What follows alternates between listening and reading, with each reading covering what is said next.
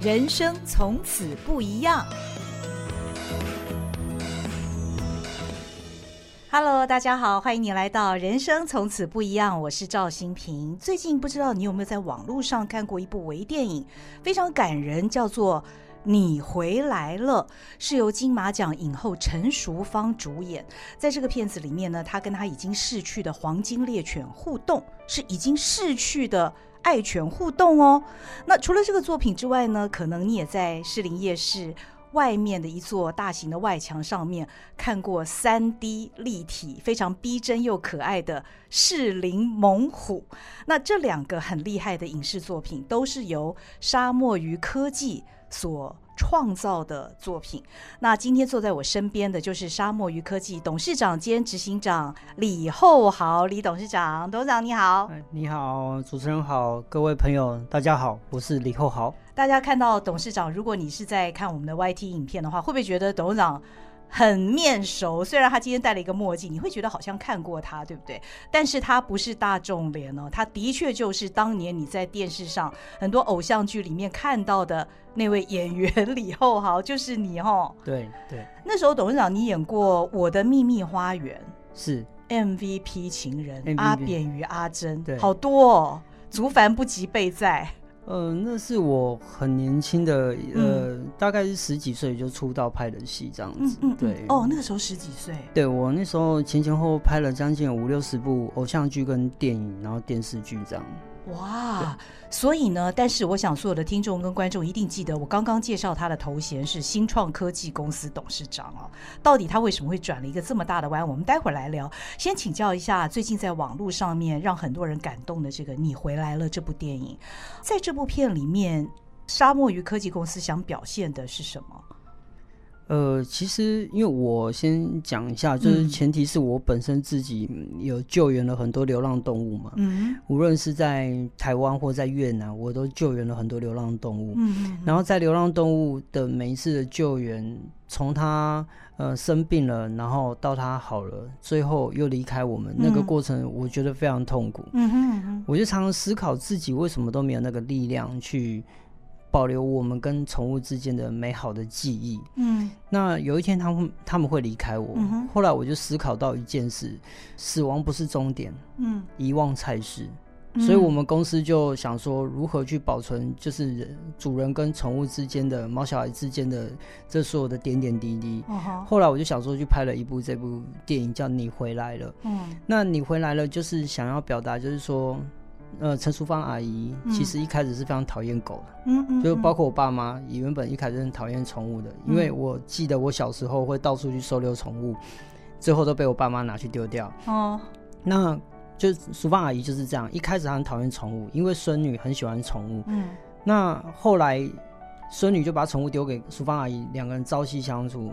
渐渐的，不知不觉，这个宠物就渗透了淑芳阿姨的生活。嗯，就像她的孙子一样。是是是，大家虽然不知道，因为淑芳阿姨她在这部戏里面所表达，就是她没有养过宠物，她觉得宠物是一件很烦的事情。嗯、可是她却不知道，毛小孩的力量是，它是渗透你每一天、每一点、每一滴的生活。嗯。后来刀不能没有她，直到有一天，这个宠物离开了她。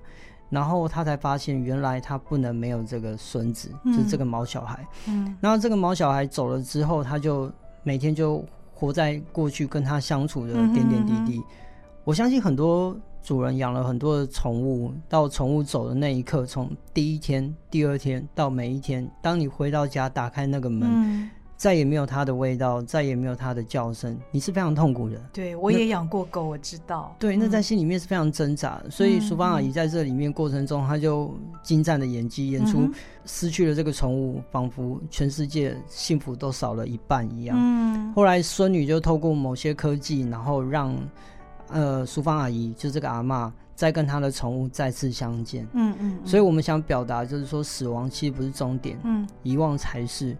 我们要如何去善待这些宠物？因为他们对你的爱是永远不会改变的。嗯嗯，这样。那当然，这部片子里面，我相信，呃，沙漠鱼科技公司是运用了很高的技术，才能够让人跟已经逝去的宠物互动。那我想你要表现的也不只是这部电影吧？未来我们有一天是不是也能够透过这样的方式？其实我觉得它很像我们现在所讲的元宇宙，就是我们在那个元宇宙里面，在那个虚拟的时空里面，其实我们是可以跟很多虚拟的人事物，甚至于我们逝去的家人、宠物互动。你你未来的科技是会推到这样到现实生活当中吗？是。呃，每一个科技都是解决所有问题的开始嘛。嗯，那我们想，我想解决的这个。问题就是一方面，我想解决就是说，即便我收留了很多的宠物，嗯，就在我的 APP 里面有一项功能叫做宠物医疗顾问的 AI，嗯嗯，那我们遇到宠物当下发生了一些事情的时候，其实我们是不知所措的，嗯，我们可能打电话去医院，医院一定会要求你把宠物带过去检查，对。可是有些人他可能当下他没有钱，他不知道怎么带去给医生检查的时候，或者是晚上或者发生的时候是在半夜，这时候可以透过。我们 AI 里面去回复你及时的处理，告诉你如何去辨别现在的问题是什么，有点像线上看诊，是不是？对对对对对。然后其实我们想要就是说，让所有的主人在当下就马上了解到我们要去如何做一个紧急应变跟处理，然后再去找寻医生。嗯那第二个就是，如果宠物有一天走了，那我们该如何去处理它的身后事？嗯，嗯，又如何是让它像邓丽君一样在线又可以回来？嗯，那这就是我们一直在打造的一个一个。呃，未来的指标。那我们在我们自己的公司有盖了容积摄影棚，包括 MR Studio 的相关的技术。哦、我们为了就是希望说，你给了我一张照片，嗯、我二 D 自动生成，帮你转为你的宠物三 D。哦、你有了宠物的三 D 的模型，包括你宠物生前在我们这边你放的影片，所有的一切，它的数据会。进入我们的资料库，转为 AI。Oh. 这时候，它的 3D 模型有一天它离开你了，我们可以把这个数据导入到这个模型里面，让它从另外一个角度可以再回来跟你相处。那当然，这只不过是。让你心灵上面的抚慰，但是我觉得至少可以帮助很多事主在当下可以走出那个情境。嗯嗯嗯。所以换句话说，未来在我们的实体的空间里面，比方说在我的房间里面，我可以跟我已经死掉多年的狗狗互动喽。对，其实，在电影你回来了，就是里面有一个桥段是阿妈戴上了眼镜之后，嗯、这个世界就改变了，嗯、他就瞬间去到了另外一个虚拟世界，再见到他的宠物。嗯未来的确就是会这样，从手机是行动装置，即将转为像 Apple 的 Vision Pro 的、嗯、的穿戴装置，嗯、这一天势必已经会来到。嗯、那我在做的技术就是说。在你使用我们的 App 里面的时候，同步你上传你的所有的影片跟所有的相片，我们同步收集起来。有一天宠物离开你的时候，你仍然会在那个空间里面去找寻得到它。嗯哼，这样子。嗯嗯嗯。刚刚董事长也讲到邓丽君哦，其实我十年以前听那个周杰伦的演唱会的时候，我就现场看到周杰伦在舞台上面跟邓丽君互动。那个时候是用所谓的全息投影这样的方式。是。那最近有个新闻也蛮引起大家关注的。就是艺人呃包小柏哦、他的女儿因为很年轻就过世，他利用可能是利用他女儿生前的一些声音的档案，他也用 AI 生成他女儿的声音，让他可以听见他女儿的声音，几乎就是一模一样的。所以你的公司目前在从事的也是类似这方面的技术吗？是。其实沙漠鱼科技接下来就是因为我们从以前到现在，我们都是不断在影像跟声音上面做采集，再去做一种另另外一种方式呈现。所以我们因此有了很多的丰富的经验。接下来公司目标就是会采集，就是呃人与人之间的关系，人与宠物的关系，所有的一切的声音、影像会透过我们的系统，然后用最简单的方式去帮你们收集起来，然后同步放到一个属于你跟宠物或你。跟你最爱的人的一个专属的一个数位空间，然后让它永远都是可以放在那边，然后因为 AI 它也不断的是可以放大，大概是这样。嗯嗯，讲到这里，我想大家就越来越好奇了，为什么李厚豪当年从一个演员啊艺人，在舞台上活跃的人，现在会成为如此新创科技公司的董事长，我想这不是一件容易的事情哦。你刚开始是为什么会离开演艺圈？因为其实你也演过非常非常多戏。呃，应该是说，其实现在回头看啊，嗯、一切都是神的安排啊，嗯、因为人的尽头就是神的起头。哦，其实一定是遇到某件事情，嗯、一个重大的事情的变故，嗯、你才会让你放弃你的舒适圈嘛。嗯嗯。嗯，那其实，在以前，我就是一路走来，我就只会拍戏，嗯，然后跟把戏演好，这样就这样。嗯哼，然后我们也一样啊，就艺人到后期一定会遇到很多的，就是经纪约的问题。嗯哼嗯嗯。那我也是相对遇到经纪约，在打经纪约官司的时候，打了两三年。然后这三两三年的时间，我们其实是不能有任何戏拍的。我讲两个例子好了。哦、第一个例子就是我那时候跑去中游，想要去应征。我中油对中游想要应征，至少时间比较弹性。如果我有什么。活动或干嘛，我还勉强可以去接。嗯，应征什么工作？呃，就是加油站的工读生。哦，这样。然后我一去的时候，他们就我还没开口，他们就认出我了。我我就说哦，那没事，我就离开。哦。后面就是因为母亲也倒在那个台大病床嘛，我每天要照顾，从有钱到没有钱。嗯。然后我记得我以前去看病的时候，我是没有钱缴健保卡的。嗯。我付不出来。嗯。然后我就跟我弟弟拿他的健保卡，然后去看。然后我记得我那时候去看皮肤科，然后那个护士就说：“哎、嗯，你不是李厚豪吗？你怎么会拿又被认出来拿拿我弟弟的名字这样？”我就说哦，对不起，我拿错了，我就离开。哦、然后我是边走在路上边哭，因为我是完全没有钱去看医生。哦、然后到了尽头的时候，就是母亲也离开，然后身上也没有钱，然后也没有办法再回演艺圈拍戏的状况下，嗯，我就因为某某位艺人叫陈凯伦，就请我去艺人之家的教会。嗯，进了教会的时候，我记得当下我站在。那个路口看到台上是一宋达明，嗯，那我就傻眼，因为以前我们都知道达明哥是一个脾气非常暴躁的人，所以我们年、哦、我们当时偶像派的都很讨厌他们这种传统派，那时候我们自认为是这样。哦、那可是没想到我人生的尽头却到了教会还遇到他。那后来我要离开的时候，他就说叫我不要离开，他说我来到这边绝非偶然。嗯，当下我就我也不敢走，然后。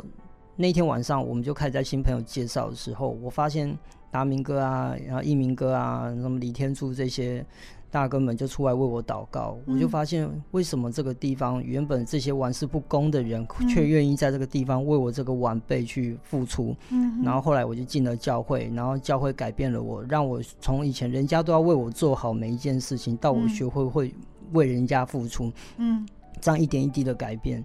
然后在因缘机会下，又接到了朋友的问我要不要去卖这个产品，嗯、然后走到了今天。那时候是卖什么产品？呃，那时候我就一直在运动嘛，然后那时候我也在带着教会的人，然后在做健身，所以我是他们的健身教练。哦、然后在就是塑造了一个就是可能比较阳光，然后健身的人。然后我那时候香港有一个朋友，他们在做一个 LED 的发光手环，就是给你夜间路跑用的。嗯嗯哦那种我带过，对，然后后来就问我要不要做，哦、可是我跟他说我身上完全没有钱去拿这个代理，或者说囤货或干嘛。哦、他说没关系，你有多少个你就卖，你帮我成为台湾的代理商这样。哦，在卖的过程中，哎，我就跑去河滨公园，因为那有很多路跑团，我印象很深刻。嗯、那天路跑团他们有办了一个活动，嗯，那我要我到了现场，我等了两个小时，他们。最后只给了我五分钟上台去演讲我的产品。嗯，可是为什么我说印象深刻？以前是我到了现场，大家可能等我两小时，我一到现场我就上台，嗯，可是现在是反过来。嗯嗯。嗯后来我就上台去介绍我的产品，然后哎，就开始在整个路跑团里面开始去曝光。嗯，渐渐的就有人问我说，要不要去星光三月里面去设柜？可是，在一开始这个柜位里面，可能是只是一个旁边的一个小小的分柜。嗯，但是你进了星光三月，你一定要做一件事情，就是开发票。你要开发票，你就要成立公司。我那时候连成立公司的钱都没有，然后就开始去跟人家借了十二万五千块，哦、然后跟另外一个朋友一一人拿一半，就总共二十五万，然后去成立了我第一家公司。嗯嗯、然后在星光三月从小的柜位，然后渐渐做到最大的柜位。嗯、然后哎，东西越来越好之后，发现叫好不叫座。可是在这中间，我学会了业务这件事情。哦、吼那叫好不叫座。的原因是来自于，因为我当时的量产产能没有办法那么大，所以我的成本非常的高，在市场就是推不太动。然后又在某些程度因缘际会下，我又走到了尽头。走到尽头的时候，后来我越南的一个很好的朋友，也是我的干哥哥，就找我去越南做健身教练。嗯，我就带着他的集团去做健身健身这件事情。嗯嗯，然后有一天他就发现我们的品牌一个叫光顺膜，一直做的蛮好，可以解决 LED 的成本上的问题，跟、嗯、跟 LED 的颗粒灯点比较大的问题。嗯哼，他就把我的产品用在他所有的工厂，然后就发现哎。欸每一个 QC 来，可能就是像 Tomica 或者像一些比较那种比较大的，像战斗陀螺的这些 QC 来说，发现这个产品原来可以这样应用，还不错。嗯，然后也帮我看到我的，同时看到我的不足的问题，也协助我优化这个产品。渐渐的，我就把这个产品在越南这个市场打开。光顺膜，对对对，简单讲，它是类似荧幕的这种东西吗？呃，呃，早期的投影机投出来。在一个介质上面，我们都叫投影布幕。哦哦哦。那后面我们的产品是，我们在我们的布幕上面其实是有很多的涂层，oh. 同步又有很多的结构。Uh. 然后我们也突破了一些专利的结构，然后我们可以解决投影机亮度不足、色彩饱和度不足的问题。Okay. 因为我当时就在想，我七八年前我就告诉人家说，有一天一定是投放的市市场，不会是播放。Mm hmm. 那很多人就问我说，怎么可能？电视那么普遍，没有错。Mm hmm. 可是电视上百寸以上的时候，你要怎么解决这个问题？而且同时，我以前就看到一件事情，就是说，嗯、为什么投影机一直亮度不足，一直不清楚，可是却被大家广广泛的接受？嗯嗯嗯。可是如果今天我可以把投影机的亮度跟饱和度相对提升，可以跟电视差不多的时候，嗯、那它在市场的竞争力就一定有。所以我这六七年来，我就钻研这个投影布幕，然后从布幕改成结构，然后涂层，然后就。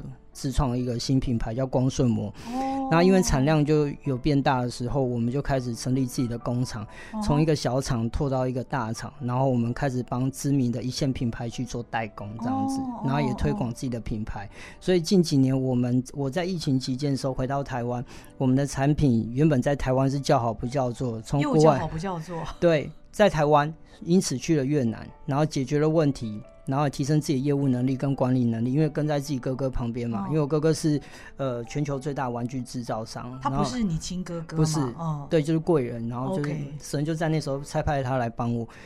后来再回来的时候，我的能力当然就相对提升，业务能力也相对提升，嗯、市场的敏锐度也相对是提升，所以我解决市场上面所需要的问题，无论是价格、成本，在行销手法上面我都改变。然后后面的疫情期间，我们反而是非常叫好又叫座。嗯，所以你看啊，就是原本在台湾我自己是做不动的，去到越南之后再回来，我们卖得更好。后来我就自己思考一件事。没有卖不掉的东西，嗯、只有不会卖的人，这样。嗯嗯嗯。所以你现在你的公司的规模发展到多大了？因为我在网络上看沙漠鱼，其实它它是个蛮年轻的公司，二零二一年成立哈。是是是。嗯。沙漠鱼其实是我后面成立的公司，大概对两三年就是 JV 出来的一家公司。因为我一直是在做硬体这一块，然后后面我就发现，我是不是回到台湾，我就是想要让别人用我的投影布幕，对，就是光顺膜，所以我就把我的光束膜拓展在赞助各个展场活动跟品牌上面的露出。在这个过程中，我发现他们的软体，无论是 AR、VR，或无论是 content 上面。都可以再优化，然后再配合你投放的呃硬体去做一个结合的时候，整体的 quality 就会上升。嗯、那我那时候就想说，那我我会问客户说，你这个不行，可不可以让我来帮你做？那我可能就不收你钱，你让我试试看。没想到我每次做完解决客户问题的时候，我从这中间我得到了一个非常的优越感。嗯、后来我才发现，我原来我是最喜欢在软体这一块，哦、所以我就在疫情期间的时候，我成立了沙漠鱼。哦、沙漠鱼就是负责专攻于 AR、VR、M。差这一块，oh. 同时又三 D 跟美术是沙漠鱼在负责，那豪气非凡就是负责是硬体。然后回到台湾之后，我们就开始就是打造了一个生态链。那生态链就一定会有动画公司，嗯，一定会有工厂端，然后我们就开始是 JV 跟并购这样子。哦，oh. 对，哇，你已经讲的是一口生意经了。这样子走过来，你离开演艺圈到现在有几年的时间？呃，八九年了，也八九年的时间，对，八九年有。嗯嗯。其实我觉得沙漠鱼基本上，我常说它就是精兵的存在，因为精兵的存在，对，就是我们沙漠鱼的组成。其实我们不是像很多传统的动画公司，它可能一次需要五两三百人以上，uh. 然后去做一件事情。那当然，两三百人以上的动画公司，它一定是是锁定很多大大小小的案子。可是我们锁定的是我们，例如说，我们一开始攻金字塔顶端。Uh huh. 那我们无论是杜拜、乔治亚、马来西亚、新加坡、菲律宾这些，我们都是从国外这样子在做这些比较大的专案。然后在大的专案里面，我们就会发现自己不足，在不足的情况下，我们就会去想要怎么去解决市场的问题。嗯，在这个解决市场问题，你就要找到专业的人来帮你共同解决。嗯哼，那我只要在这个过程中，我发现是不错的人才的时候，我通常都是非常的大手笔把他们挖过来到我这边，嗯嗯、成为一个是专业的技术人员跟专业的经理人。那沙漠鱼最大的特点是什么？就是我们拥有顶尖的硬体设备。嗯，那这个硬体设备里面，无论是我们的运算处理器，就是四零九零的，就是 MR，全部都算力都是用四零九零在走。那我们的 AI 也是用 H 一百，就是像 NVIDIA 像最贵的算力，我们那一座就买一千多万，就是专门就是算我们自己的 AI。嗯，那再来就是我们的 MR Studio 里面，我们也是采用 MR 设备，就是用 Vision Pro 跟 HoloLens 在在做这个印。MR 的方方向，嗯，那以投影机的规格，是因为我们公司一直以来都是松下在支持着我们，哦、所以我们采用了就是东京奥运最顶尖的设备，嗯，然后在这整体的架构下，每一个员工的电脑基本上都是三零九零跟四零九零的运算处理器在做。那我们可以帮客户在最短的时间做出比较高的 quality，而且是最有效率的方式去呈现这样子。客户的需求是属于内容方面的吗？呃，其实很多客户现在找我们，就是我们以前可能就是硬体就是硬体，软体就是软体设计，嗯嗯、但是沙漠鱼同时 CI 的能力也是非常的厉害的，哦、所以很多客户现在找我们，他就是可能我举个例子，找我们去杜拜，哦、他的主题就是要做一个大型的夜店。哦，那我们就会帮他从零发想设计到执行，然后到 content，然后一手包办。夜店，你指的不是它的建筑嘛？而是里面的内装等等的吗？对，连内装设计哦，对，不是只是单纯一个硬体进去装个 LED 或做个投影就解决。包括我们现在在马来西亚的影视餐酒馆，我们也打算用 XR Space 的方式打造新形态的动态视觉艺术的一个餐酒馆。哦，对，所以沙漠鱼主要它呈现的，当然有你的这个很好的这个硬体做一个支持，是，是，但是你的业主在找你的时候，可以把他的各种场域，像你刚刚讲的，不管是夜店或者是餐厅，都变成一个非常具有声光效果，是，甚至于呃，在我的想象中，也许是比较沉浸式那样子的一个配置，是不是？让是让他们的这个。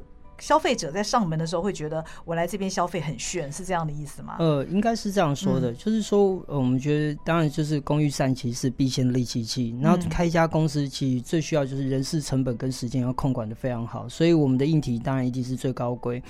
那很多人来找我们，其实他是觉得跟沙漠鱼谈，沙漠鱼会帮他从零发想到有，甚至超乎他所求所想的给他。哦，那沙漠鱼最最特别的方式就是，我们是希望我们的产品跟我们的技术是可以是落地的。嗯哼，那我们不会用价格去把这整件事情踩死。对我在当执行长这一段路里面，如果客户他当他可能预算不足，可是他又想完成这个项目，然后他们都会采取跟我们有合作的方式。嗯嗯，这时候我们也会帮他找寻硬体商跟软体商同步一起来，用一个最好的成本的方式去支持着他们完成一个比较好的案例出来。那沙漠鱼它基本上，我举个例子哈，像我们现在打造一个 MR Studio，像你现在去松松烟华山租一天的场地，可能就是五到十万不等。Uh. 那这中间里面，你进到那个场域空间里面，你完全没有设备，完全没有隔间，什么都没有。你从零做到有，又是几百到上千万的不等的起跳。嗯，随便租一个月，你可能就要花几百万。但是沙漠鱼是现在全部都帮你规划好，无论是硬体，无论是软体，无论是相关的技术人员跟美术人员，全部都在同一个空间，可以及时为你输出。你反而来到这边，只要租一个空间，我们就送了你一个 content，、嗯、然后可以让你用最短的时间去做一个策展。做一个发表会，做一个行销，这样子。哦，等于是影视空间艺术。是是。哦，那呃，刚刚我我请教你，现在公司的规模有多大？你你管多少人啊？呃，现在所有的集团加起来，如果连工厂端，包括越南跟台湾，大概是。一千两百多个了哦、oh,，OK，这里面包括了好几家公司嘛？你刚刚讲的，对，包括硬体跟软体的公司以及工厂。对，因为主要是工厂人数比较多，嗯、软体的部分大概是一百多个嘛。嗯，嗯，那工厂一定就是需要代工嘛，因为我们需要很多东西，就是像越南，它其实工资相对是比较低，但最近也是变贵。嗯所以工厂端就会人数占了将近一千个左右，嗯，那实际上真正在软体输出的这些大概是一百多个至两百，嗯嗯，对。那这些年的历练下来，你发现你自己的最专业的地方是在哪里？我觉得是市场的敏锐度跟创新跟发想，我很喜欢去做脑洞大开，就是喜欢做梦。这到叫我到了一个场域，或者叫我做一件事情，我会把市场上没有的特殊的技术，然后发想，然后给我的业主，然后业主买单之后，我就去帮他执行，然后创造下一个案例。嗯、所以像之前的四零那个螺丝三 D 也是一样啊。当大家都给我在看日本的螺丝三 D，然后成都的螺丝 3D 的时候。我就心里面想，我们台湾也能做一个很厉害的，所以我就做了四零的小猛虎，然后同步当当大家还在用直角屏做 LED 的时候，我就已经选择用曲面屏。大概是这样。哦哦哦，刚刚呃，我想董事长谈到的这个士林猛虎哦，如果你没有看过的话，你可以去 Google 一下。那个萌呢，就是萌萌的草字头一个明哦，真的是很可爱。其实，在他在士林夜市的那个外墙展示的时候，我自己没有到现场看过，我是在网络上看到那个画面哦，觉得非常可爱。你就觉得那个老虎要蹦出来了，非常的立体啊、哦。那这个当然也是。呃，沙漠鱼公司的一个创举，嗯，我觉得很好玩的是，你把你的公司取名叫沙漠鱼，这个也蛮有创意的，因为沙漠里面应该是没有鱼的吧？呃，对，我当时取这个名字是，呃，我常常想，就是不要取一些名字，可能一叫出来关键字就一堆的。哦，所以我当时会取沙漠鱼，一方面我是基督徒，我觉得我去了越南之后，我发现我每天打开窗户就是又牛又是马的，又是草地的，嗯，我觉得我到了一个沙漠去开一个江河。嗯，然后我本身基督徒，我又希望我自己活的样式有点像无柄鳄鱼一样，所以我就把它合起来叫沙漠鱼。哦。哇，这个饶富深意在这个里面。沙漠鱼公司，嗯，你你觉得一路走来回看你自己，从艺人哦，从你发生了经纪约，曾经有过一段生活不济的日子，到后来你从卖这个呃运动手环开始，到创业，这个其实我觉得比你演过的戏 更为戏剧化，哎，是不是？是啊，其实，嗯、很多人会觉得，哎。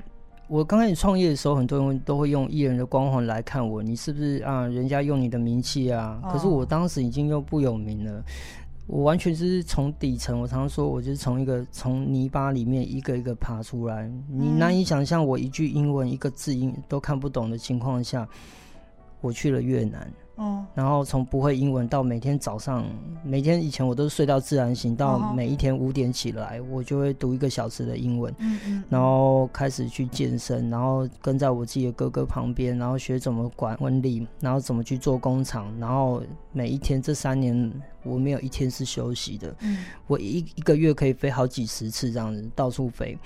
那在这个过程中，我会遇到很多的挫折，遇到很多的失败，也哭了无数次。无论是现在，我都一样。可是我们后来回头去想一想，就是说，当上帝关了你一扇门，同时也会为你开一扇窗。以前我们都会专注在那个门上面，其实后来我学会是，我们应该专注在那扇窗上面。每一个困难里面，我只要去解决它，我就会成就下一个。下一个我出来，所以我常常想说，一个普通的改变都将改变了普通。在这个过程中，我学会了一件事情，就是心里面要非常坚强，也没有错。从以前我是一个非常乐天的一个孩子，嗯，渐渐随着员工人数也变多了，然后市场也看多了，你从一个是呃桀骜不驯的一个人，你开始学会谦虚跟谦卑的来看每一件事情，你开始会思考自己的问题，而不会去把所有的错怪在别人身上。在这个过程中，我没有比谁聪聪明，我只是比大家跟问题相处的更久。什么样的力量促使你那么努力呢？我没有失败的理由，哦，我总觉得我现在已经四十二，下个月我就四十二岁了。哦，我常常想说，我年轻的时候就一路上就是拍戏，然后跟人家比较，有时候又抽烟又喝酒，又是飙车。回头过去看一下，你你都不知道你的人生到底在干什么。嗯，真正改变我是毛小孩。我养了一只拉布拉多，陪了我十九年，中间呃有多少人离开我，然后我家徒四壁，永远就只剩那只狗陪伴我。嗯，到后期它不能走路，然后我照顾它，看护它，它教会了我爱的力量是什么，生命的价值是什么，所以让我回归到最简单，只要人拥有了健康就好，真正。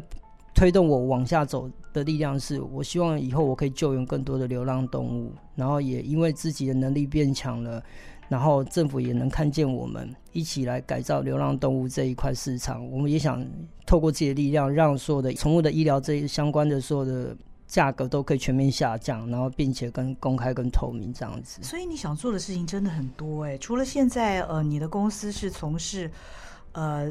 各种的 AR、VR、XR 这些视觉艺术之外，其实，在宠物的这一块，当然你也是用呃创新的视觉艺术，然后来发展一个类似呃提供各种宠物服务的平台，是这样吗？是的，其实我最想做的是宠物。我常说，当沙漠鱼如果真的去上市之后，呃，我可能就会比较渐渐退居在幕后，然后。嗯我想做的一件事就是，我想盖个宠物农场，然后宠物乐园，实体的，对，实体的，然后我可以每天跟这些宠物生活在一起，只要有他们就够了。其实你现在好像就可以做这件事情，哎，现在能力不到，因为现在一方面公司拓展，然后你无论是在资金上面或在人才上面，你都要更专注于在这里。嗯。那当然现在能力比较够了，也因为时间到了，所以我开始从事自己的宠物事业。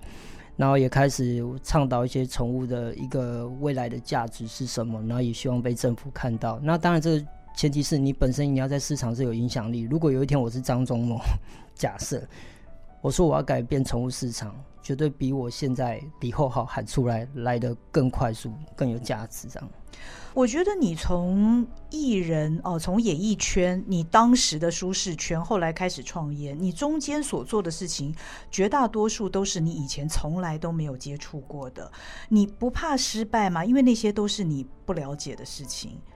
应该是说，我很爱学习，我每一天都花很长时间在学习。我周边的工程师，从我以前看不懂英文，到我现在懂英文，到自己能看得懂城市语言，从不懂设计到整个 CIS 的流程，我都比别人懂。我觉得上帝给了我一个敏锐的商业模式的灵魂，同步也让我知道，在城市这件事情，在美术这上面的价值跟意义含量，跟未来要推广到哪里，我也有非常敏锐在这一块。嗯，呃，在这个过程中，我会不会害怕？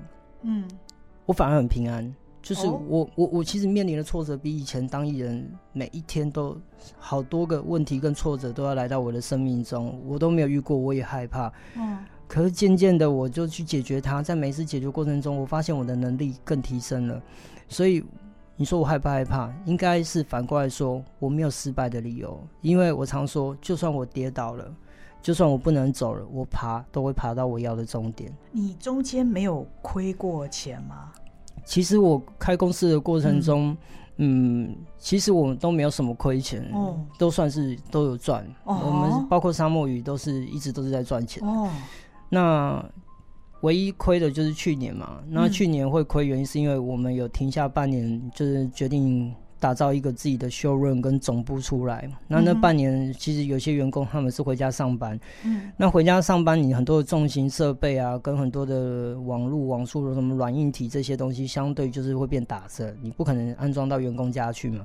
那很多的案子我们就停下脚步就不接。那到今年的第一季，我们就已经创造上亿的营业额出来，嗯嗯嗯。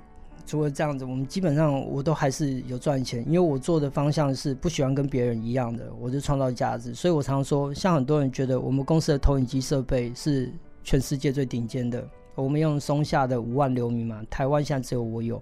嗯，那很多人会觉得说，我买来就是我要做租赁市场嘛，我反而不是要做租赁市场，嗯、我买来是要做自己的研研究。同步是我想要去做自己的行销方式，然后也拿这个设备可以广结善缘，可以跟更多人来一起合作。当我把我设备用很好的价格去支持了一些品牌，那有一天品牌也会反过来支持我们，达到一个良善的循环。所以也因为这样子，我们沙漠鱼的业绩跟业务其实是很满的。嗯，对，嗯嗯，很满的。哇，这个讲出来。很傲人哈、嗯，应该应该这样讲，是现有的人力是满的、嗯。哦，现有的人力是满的。对对对对。业绩呢？业绩是蛮好的，看到未来。嗯嗯，嗯。所以我们才决定，后来就是所有的一线的主管跟管理人才全部都是，这非常背景非常够的。然后我们就决定说，好，那我们要往纳斯达克的方向去走，这样。你计划什么时候上市呢？我希望在三四年内。哦，我们拭目以待。我会努力。回看你艺人的生活，相信那也是一段呃，也挺精彩的嘛。跟一般的我们的这个呃市民朋友们比起来，演艺圈的生活相对应该也是比较精彩的。那以及你后来的这个创业生活，你觉得两者之间最大的不同是什么？演艺圈无论你多红，你永远都要靠别人给你机会，嗯，不是你戏演得好，今天这条路就是你的。嗯，你再怎么红，有一天你也会昙花一现，什么都没有。嗯，但是工作不一样，随着时间累积，你只要努力，你会不断的成长。我从以前就很羡慕在上班的人，因为看着他们每天就是可以为自己的工作岗位去付出，没有错。有些人会有职业倦怠，可是再怎么样，他都比演艺圈来的有正向、有价值。哦演艺圈其实对我来说，你看我举例来说，偶像剧最蓬勃发展的时候，就是我当时我的秘密花园啊，什么流星花园，我们吐司男之王，我们那时候是最蓬勃发展。我那时候走在路上，十个里面一定有七八个认识我。可是你知道，我拍一集才一万五千块台币，我拍个二十集还要被经纪人一抽，然后一年后拿到那一档戏，你才拿几呃几万块而已。你每次拿到钱，你就是要还房租。嗯嗯嗯。所以很多艺人看起来外呃外表光鲜亮丽，实际上根本就是赚不到钱。嗯。那与其这样子，为什么我不能投入我自己的工作岗位？我宁可稳定。嗯。一个男人到了一个年纪，其实要的是扎实的生活。从你你年轻可以疯狂，可是有一天你回到老的时候，你再回去看这件事情。我觉得现在创业虽然比以前在演戏觉得辛苦百倍千倍，甚至你不知道明天来的问题会是什么，嗯，但是你都相信，只要你解决了问题，这就是你的市场，嗯。可是演艺圈不是，嗯，我把台词背的再好，再都会演，不是你的就不是你的，嗯。我看到一个报道说，你现在的收入是过去的一百二十倍，应该不止哦。呃，应该是这样讲说，因为过去收入是我那时候经纪约嘛，一年赚三万块。三万块是什么概念？就是我在教会做服饰嘛，然后教会给我一些服饰的费用三万块，所以随便赚个一百二十倍，在当时也是不多了。嗯，那现在当然一定收入会非常的高嘛，嗯，所以才有能力去救流浪动物。但我的生活很简单啊，我每天就是。吃个卤肉饭，吃个便当，然后你每天工作几小时？现在？我，我都十几个小时哎、欸，嗯嗯，因为我们还有做杜拜嘛，做乔治亚时差的问题，嗯，然后我到了晚上，我自己就是每天会工作到凌晨三点，然后六点多就起来，我会运动一下，然后八点多我就会准备去上班，嗯，我每一天都是这样子，嗯，那生活变得更简单，然后我也是不烟不酒嘛，所以我通常也不去交际应酬的，嗯，所以下了班顶多就是去健身房，要不然就是回家陪毛小孩，所以生活反而。变得很简单。那你说我现在是不是？但已经收入比以前高，所以你更有能力去帮助别人。但是同时是你心里面的压力很大，因为你的钱不敢乱用，因为你随时因应疫情一来的时候，你的钱全部都要回到公司住，要养活你公司所有的员工，嗯，因为他们全部都是每一个员工他都有自己的家庭的存在。你想到这个时候，你就不敢让自己乱花钱。嗯哼，对，你反而会觉得哦，其实你。如果严格来讲，我我的生活其实变得更简单啊，钱不敢更乱花这样。嗯，对嗯，祝福你，李董谢谢。希望你三四年后在 NASDAQ 上市这件事情，嗯、你的梦想能够成真。我会努力，谢谢。那也非常谢谢你今天分享了你比戏剧更戏剧化的人生。谢谢，谢谢，谢谢你，谢谢，谢谢大家。谢谢，谢谢，那也谢谢您的收听。希望今天李董事长的故事也能够鼓励到你。我们下回见，拜拜，拜拜。